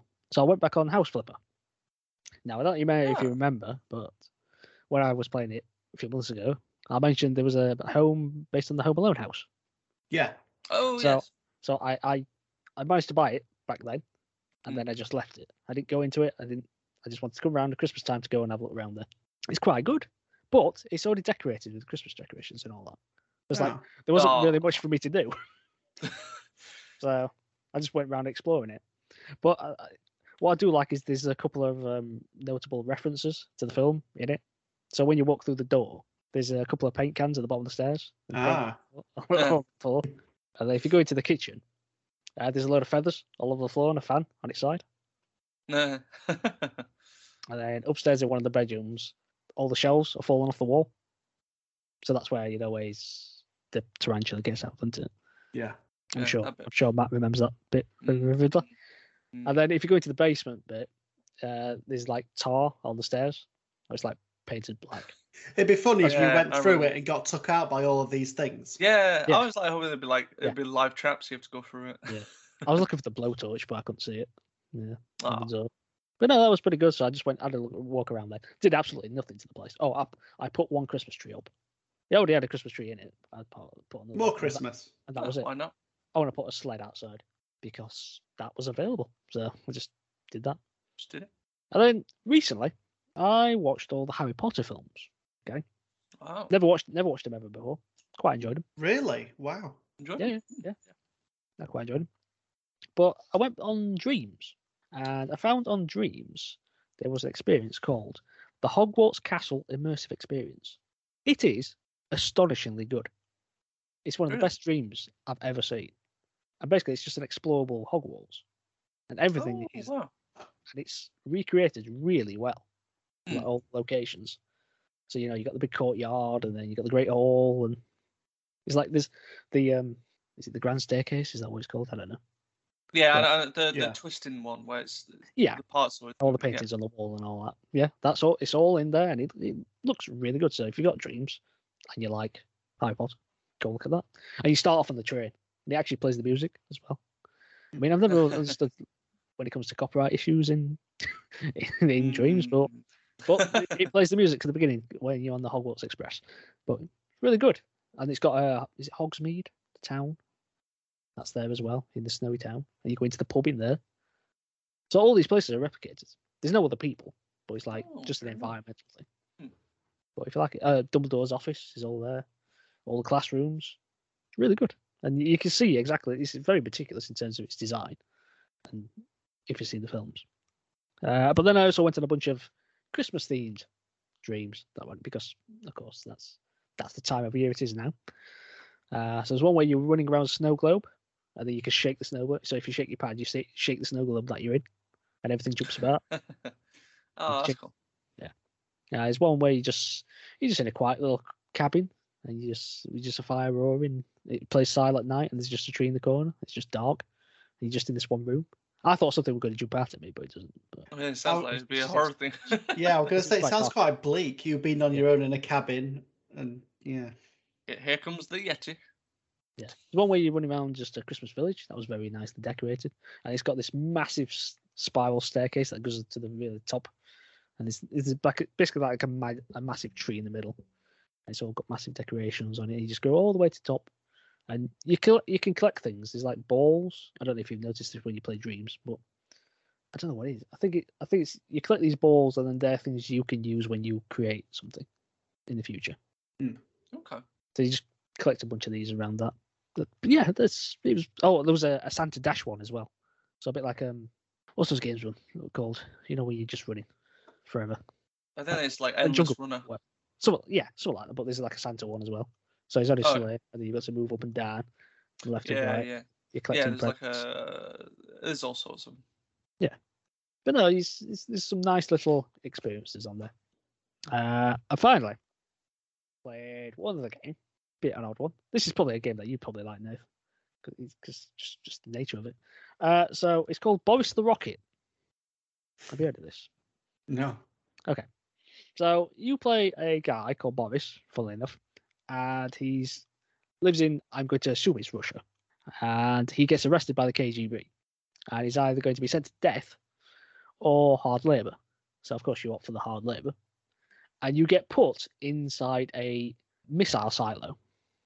So you are running a missile silo bunker by yourself, and you have to shoot rocket missiles so rockets are being launched at you, and you have to shoot them out of the sky to defend your motherland.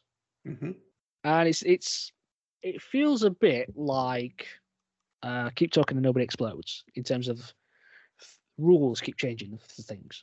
So depending on the rocket type that's coming towards you, you have to like push a certain button or you have to change a dial to a certain thing. But there's a bit there's a bit of a comedy element to this as well because you, what you've got to do is you've got to you've got to collect resources to build rockets, so you can run out of rockets basically, and you, you play the game over a series of days. So normally each day there's two rockets that end up getting launched at you. But you've got to use your time wisely because you have to go out into the wilderness to collect resources. So you're in a bunker to begin with, and that's where you launch your missiles from. And you have to go down a massive corridor and then up some staircases and then out into the cold. So you're in the in the Siberian wilderness in the snow. And you've got a mine and you've got uh, an anti-ballistic missile chamber and you've got a missile creation chamber in front of you. And you have to kind of go between them. And then as you're in the middle of doing all this, an alarm will go. And that means there's a rocket coming for you. Okay. So you've got to try and make it back to the, the bunker to launch the missile. But you've got to study which one it is first and all that kind of stuff. So it's it's all about time management and all that. And whilst all this is happening, there is a bear out in the wilderness that is stalking you.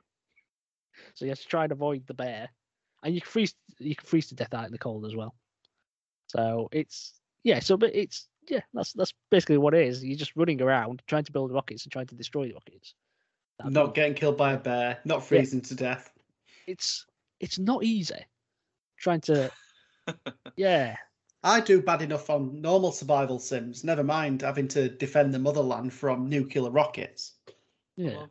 But i was like uh, at the moment i'm either not getting both rockets to the, blown up in time or it's, it's it's because i'm too slow out in the wilderness. So you've got to because you earn stats to increase you know your speed and your stamina. When Yeah. you start the game you are so slow and your stamina goes so much that you can barely get anything done in time. And the days only last like six minutes in total six seven minutes Ah, right. So you can do you, you can only do very little in each day, and it doesn't save progress between days. So if I wanted to get a resource, that re- if I put that down somewhere, it doesn't it doesn't appear the next day, because I I'd like to get accumulation and stuff, but it's so far to get resources from the mine to anywhere else you need them that it just becomes a bit of a chore. So that's why I need to get the stamina and speed up to the max so that I can zoom round Yeah. and avoid the bear as well, of course. Have you confronted the bear yet? I'm just looking at some pictures now and it looks pretty scary. No, I've not actually confronted the bear yet. It's, but I, I'm, sure it's going to happen. That's why I want to try and get the speed and stamina up first, so I can just leg it when it Yeah. when it arrives. I think it might be because I, I try to avoid going off the beaten track. Because when you Mhm. come out of your bunker, it's kind of like a track that goes straight on. It's like a crossroads basically when you come out of your, your bunker, but you can go off into the snow area because you, occasionally you get um supply drops that given to you, and they like got a flare on them, so they stand out in the wilderness. So maybe if I go out into the wilderness, that's where the bear might appear. Yeah. But I want to avoid that. Oh, yeah, of course. It is good fun, but I, I, I am having difficulty with it. I, you can't I can't get enough done in the time frame there is. Do you think there's something you might be missing in terms of like controls or mechanics that could help you? Well, it does mention that there, there's a box that I can open, apparently. So there's, there's in your bunker. There's a load of different rooms. So there's like a, a locker room, uh, a kitchen, bunk beds, your own bedroom. There's a bunch of places, and there's a box in one of them, and it it says open this box 77. That's what it says. It's called the box is called number 77. And I went to it, and it said, "Oh, you need a key." I've looked away everywhere, and I can't find a key. So I don't know where that could be. So I'd, there could be some magical things inside this box that might help me. I don't know. But my only, my only chance at the moment is to get increase my stats by completing days. Yeah. Oh, and when you leave your bunker, uh, I didn't notice this the first time, but there's a, a jacket hung up by the door.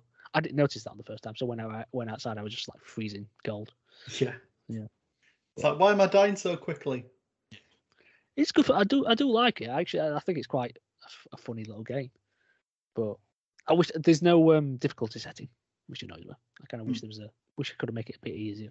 But no, that's that's my nuclear winter Christmas. Spending out launching missiles. Nice. The character does look like um, a Russian Charlie Chaplin, funnily enough. Is, is it the one where he's just like, oh, with a bear behind him? Yeah. Yeah. It's it's a fun little game.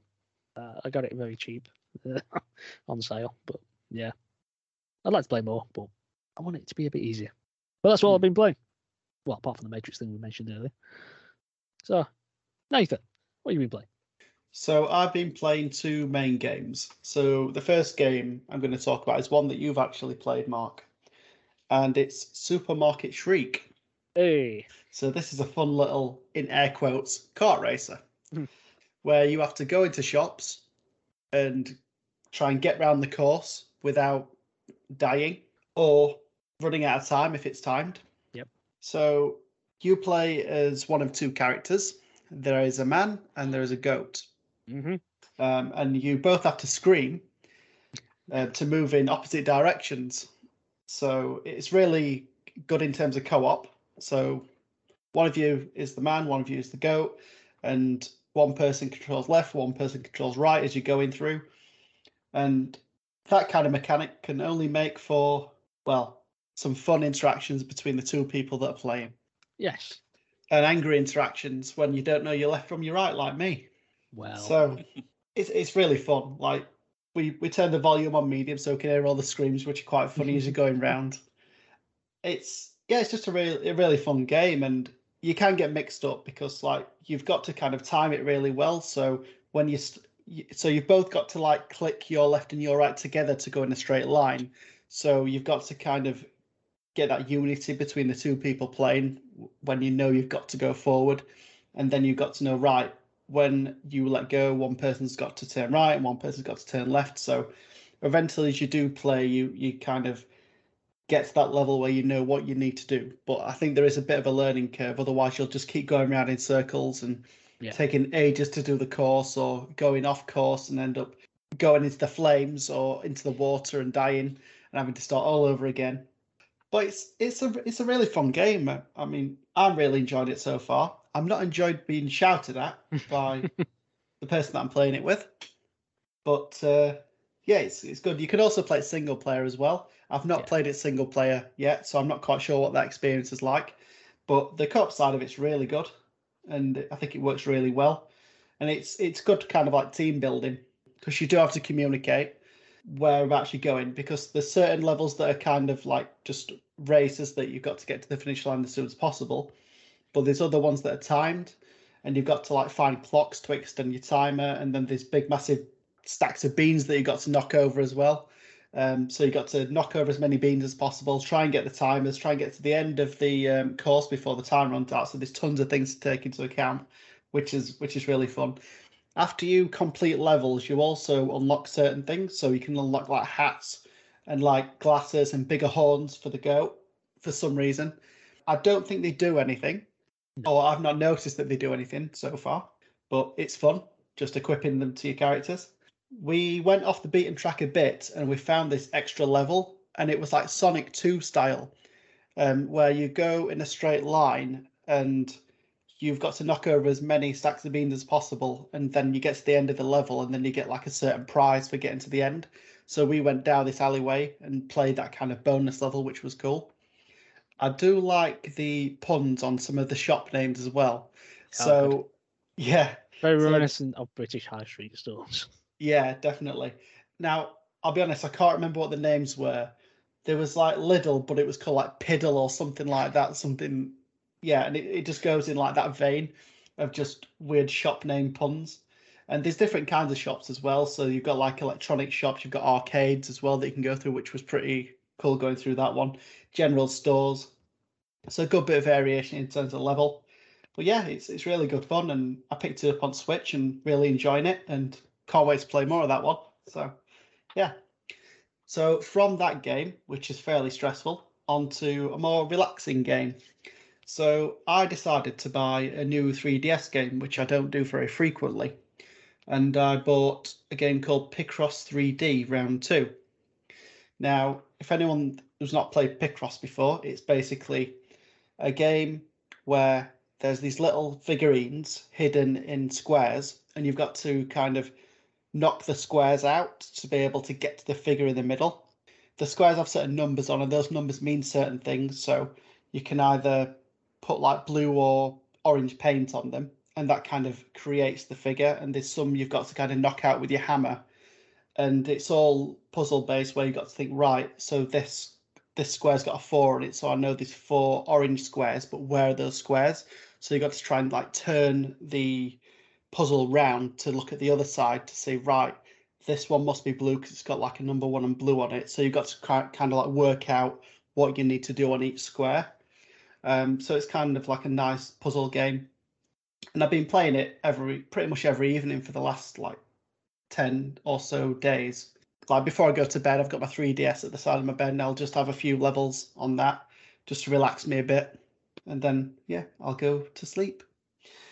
The only other thing I've been playing is I'm not sure if this is the same for both of you, but I ended up getting my Stadia in the last couple of weeks and I gave it a oh, go. yeah. That. That, yeah. so Mm, mixed a mixed reaction from me. I don't know about you guys. I'm sure we'll get into it, but I did the setup fairly seamless. I'd say. I mean, there are a lot of steps Mine to it in terms while. of pairing your controller. Because I don't know about you, but I've just plugged my Chromecast into my television, paired it with the internet, connected the controller, downloaded the app for my phone, set up an account, and then now I can just go onto my phone. I selected Breakfast. That's the one. Nice. So I selected Breakfast and played that. And when it first loaded, I, I just clicked it on my phone. It came up on the screen. I was like, wow, this is the future. This is fantastic. And then I actually got into a level and I found it a bit choppy. And I was like, mm, this is not very refined. May- Maybe it's my internet. But yeah, I think that's that's the main thing for me. I mean, in in principle, it sounds great. It works great to an extent, but it's the lag and having a certain connection level that's going to allow you to play those type of games that lets it down. I think for me, Yeah. Mm. I don't I don't know what your guys' experience was was with it, but I thought, yeah, this is really cool, but it's not there yet. And if it's not there when it's been around for two years, I don't think it's ever going to be there for Google unless they put a lot of money into it or unless they can do something to make a certain level of connection a lot better with Stadia. Like if you've got like a lower internet bandwidth, for example. I'll be honest, I just thought the Stadia Pro was just crap. The Hmm. game selection was just awful. I mean, truly mm, awful. What did I play? So I had to go on 100 Days Winemaking Simulator. That Hmm. wasn't type game, that wasn't quite what I thought it was going to be. I thought it was going to be a bit like a SimCity esque, where you plonk different bits in a area. And it, don't, it, it had some weird card thing, like a card game kind of. I don't know. It was crap anyway. Oh, Wave Break, Hmm. which is the biggest rip off of Tony Hawk I think I've ever seen in my life. So you play like some cute animal things, and they're in power modes. Okay, Right. and you've got to and but levels are designed as if it was like a Tony Hawk level. So you go up ramps and grind. You can actually grind as well, and it's even got their interpretation of a manual. So basically, it's just when you're in the water, he just stands on the side of his boat, just balancing. Hmm. And it's it's got exactly the same things that are in a Tony Hawk game. So it's got combo, so you know what you've got to do with the combo. It's got not skate obviously, but I can't remember what the word is, where you collect five letters. Wave.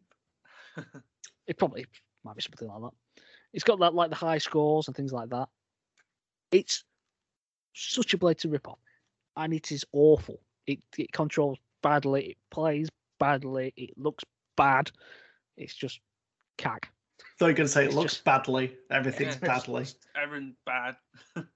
And I played one other game, and that was Moto GP20. And I could not go around one corner without falling off. And it's just, I was just done with it. That might say more about you than the game. It may do, it may do, but it doesn't make up for the lack of decent games on it. I mean, there are, Yeah. there are some games, good games. I mean, there's Hitman the first season, but I've already got that, so I'm not going to play it on this. Hmm. Destroy All Humans, I quite like. Uh, Journey to the Savage Planet, I played that one with her. That's quite good. Uh, Dirt 5's on it. Yeah. Uh, I think Control? there's like it's like five to ten pretty decent games. Then everything else is kind of like a mobile tile. Yeah, everything. It's just nothing really interests me in that. I can't see why would you pay money for that list. I just, I just don't see it. Especially when you got Xbox Game Pass for a similar price. Yeah, I just, I say I, nothing is enticing me to go back on it. Yeah. I mean, I'm glad. I mean, we mentioned this before, didn't we? It's just like we, we wanted it as a piece of basically memorabilia. You know, just the history of gaming, Yeah, isn't it? You I know, mean, we've talked we've talked about it a few times.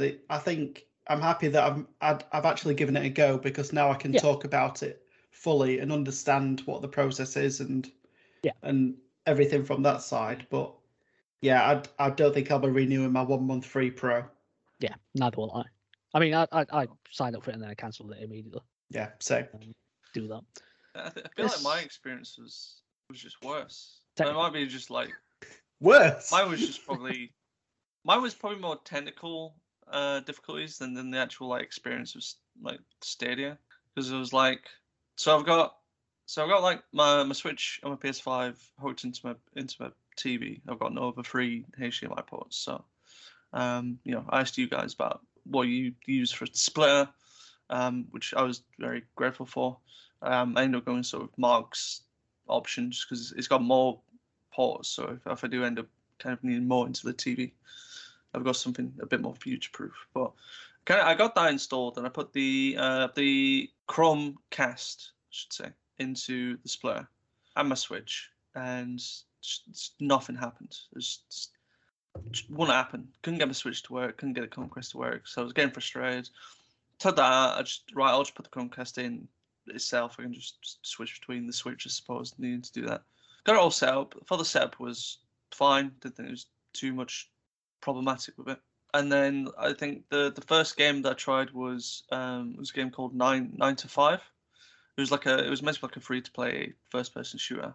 I don't know if it was just maybe it was the controller or maybe it was the controls itself of the game. But it was very oversensitive when I was I kind of moved the right stick to to look around. It was kind of it kind of it starts at a certain speed and then suddenly builds up speed as you continue looking around. I just I got very frustrated with it. I was just like, screw it, I'm just I'm gonna uninstalling it, putting it back in the box. I'm I'm sure it's it's fine itself as an alternative if you don't have a console. Yeah. But no. there are better options out there. If it had Fortnite or something like that, I think it'd be a good option for like kids. It doesn't. But it doesn't. The closest it's got to it, I think, was something called Super Animal Royale. I didn't give it a try. For for the for the price that, that I bought it at, I'm I'm fine at that price, but its original price. Yeah, I mean, hardware-wise, you've got a Chromecast Ultra now, that, so you can stream 4K stuff, and you've got a controller that you can plug into your computer and use if you wanted to. I, I Well- think I think it works as a Bluetooth controller for your mobile as well, if you want to use it that way. So I think it's fairly safe to say that Stadia, meh, from us. Yeah. I think overall, a thumbs down. Yeah. Yeah, I'd agree. But to be honest, I think that was to be expected, wasn't it? I mean, we've Yeah. heard all the stories. Yeah, I think we just Just- needed to validate it. I mean, as soon as they got rid of the first party studios, it's just like, well, that's it, isn't it? Yeah. It's just a lack of third party titles as well. It really hurts it. I want to know Well- what's pro pro about that that that list. Wreckfest, that's it. That's the only pro thing about it. Probably the best thing on that pro list. I mean, they, they've got like No, no, Assassin's Creed Hit, on Hit, there. Hitman's best thing, No, yes. but no, in general, pretty pants. Yeah. Do you want to let us know what you've been playing, Matt? no, no. Well, actually, Oh, Uh, end of the podcast. yeah. It's in- but there's probably only one new game that I've that I've played in my list, and there's quite a few that I've kind of I've either been going back to, or I'm still continuously playing, like Call of Duty Vanguard. I don't say too much about it other than they've they've got like a new Christmas festival event going on, which actually seems kind of fun. There's a there's a new game mode that they've got. I forgot I forgot what it's actually called, but it's like a, it's a variant on well, it's, it's a mashup of team deathmatch. So to continue getting score, you, you have to obviously kill the other team, and it's got a bit of like a hard point mode to it where there's this area that you can capture. Is it Armageddon? Armageddon. Yes, that's what it's called. So you capture this area, and there's a there's I suppose Santa comes flying across and can drop care packages for your team. The more you capture this area, so you can get like free care packages and stuff, which is pretty cool. I got a bit confused about it the first few times I was playing it because I thought the whole point was to capture this area. It wasn't there. It was actually just it was team deathmatch rules, but with a hard point kind of feature to it. Once I learned, I learned that I was like, oh, okay, I can just kill people normally. I don't actually worry, I have to worry about this patrol area sort of thing. But they've also introduced a couple of new things into it as well, where there's a couple of these small elves that are like laughing around the map that you have to shoot. You can get like a, a, a reward for shooting so many of those. Um, and then there's this NPC demon thing called Crumpus. There's Crumpus, Krampus, something like that. Basically, it's like this demon thing that will spawn in the map and will target a random person if they've not been playing the objective or if they've been kind of staying in an area too make too for too long. You should just have that normally. Uh, yeah, you should just have it all the time. Just stop campers. Yeah. I've, I've had I've had the warning that one has been coming for me in, in one of these maps that I was in. I think it was Dome because I was just I was just murdering people where I was stuck because they were idiots. Um, but then like every time it was like, oh, Crumpus is coming. It's like, oh, where where is it? Where is it? And then every time I would just die by random by the other team. So I, I never got to actually see like Crumpus coming for me. It was just I kept on getting killed by the other team too too much for it to even be like an objective. So, but it's it's, it's quite fun.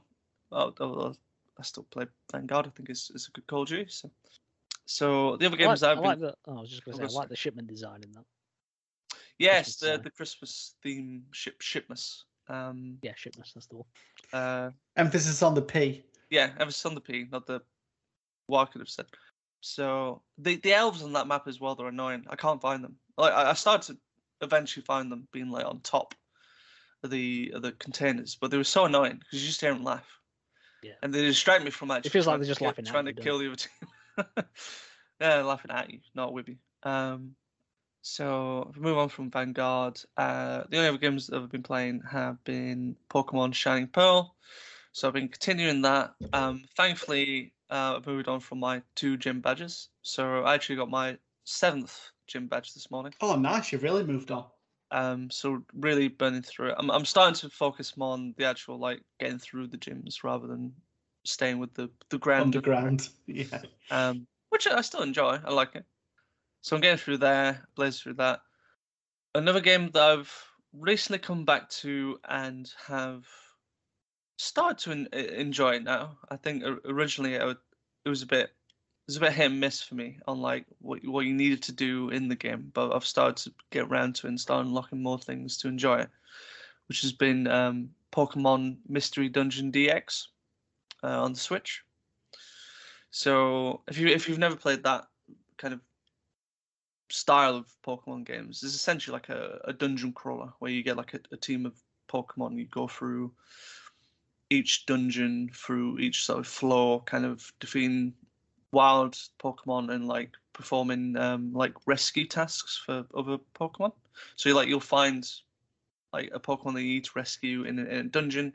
Find them, you can get items and whatnot. Defeat other Pokemon by using each each of your four moves that you've got. So they they kind of keep the traditional four moves setup of the mainline games, but in they're styled in a different way, in more like a tile based fighting system.